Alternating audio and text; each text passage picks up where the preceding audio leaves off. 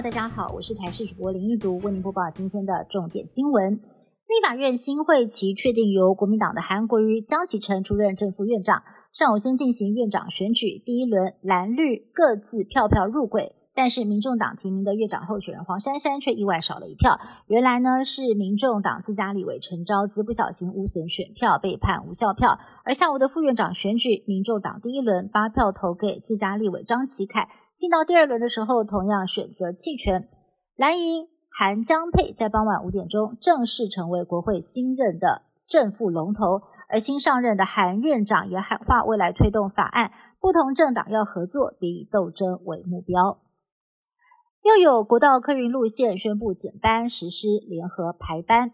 南港往返花莲的路线长期以来载客率不佳，不论是平假日载客几乎都是个位数，甚至还出现了旅客挂零或者是一人包车的情况。因此，从二月一号开始，台北客运、统联客运实施联合排班。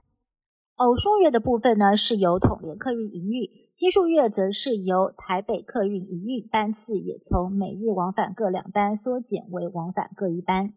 台北市立天文馆在今天公布二月天象预报。今年最小满月恰巧落在元宵节，可说是相当的罕见。因为天文馆指出，在两百年间只会发生四次，上一次就发生在一九六二年，至于下一次，则是在二零八六年。错过了今年，就要再等六十二年。而今年最小满月跟十月十七号的最大满月相比，两者大小差了将近百分之十二。立法院新任正副院长的选举，最终结果是由国民党的韩国瑜夺下了立院龙头，刘锡坤则是以三票之差未能连任。刘锡坤在脸书上发出声明表示，因为个人的规划，从二月二号起辞去立法委员一职。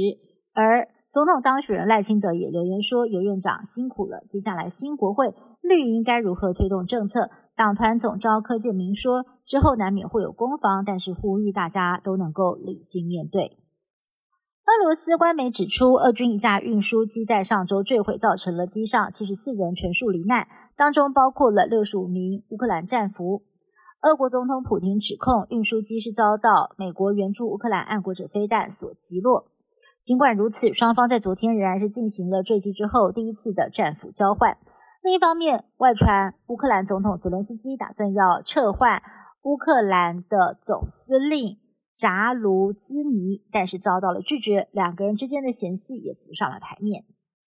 美国 FBI 多年来警告中国骇客对美国构成实质威胁，在最新一场国会听证会上，更是透露了 FBI 和其他相关单位最近阻止中国骇客组织对美国多个关键基础设施的网攻，指出骇客安装恶意软体，企图掌控污水处理厂、电网、石油管线以及飞航等基建系统。不只能够对美国人民的生活造成实质的伤害，更能够重挫美国国安以及护卫台湾的能力。更悲观指出，中国骇客与美国网安人员的比例已经来到了五十比一。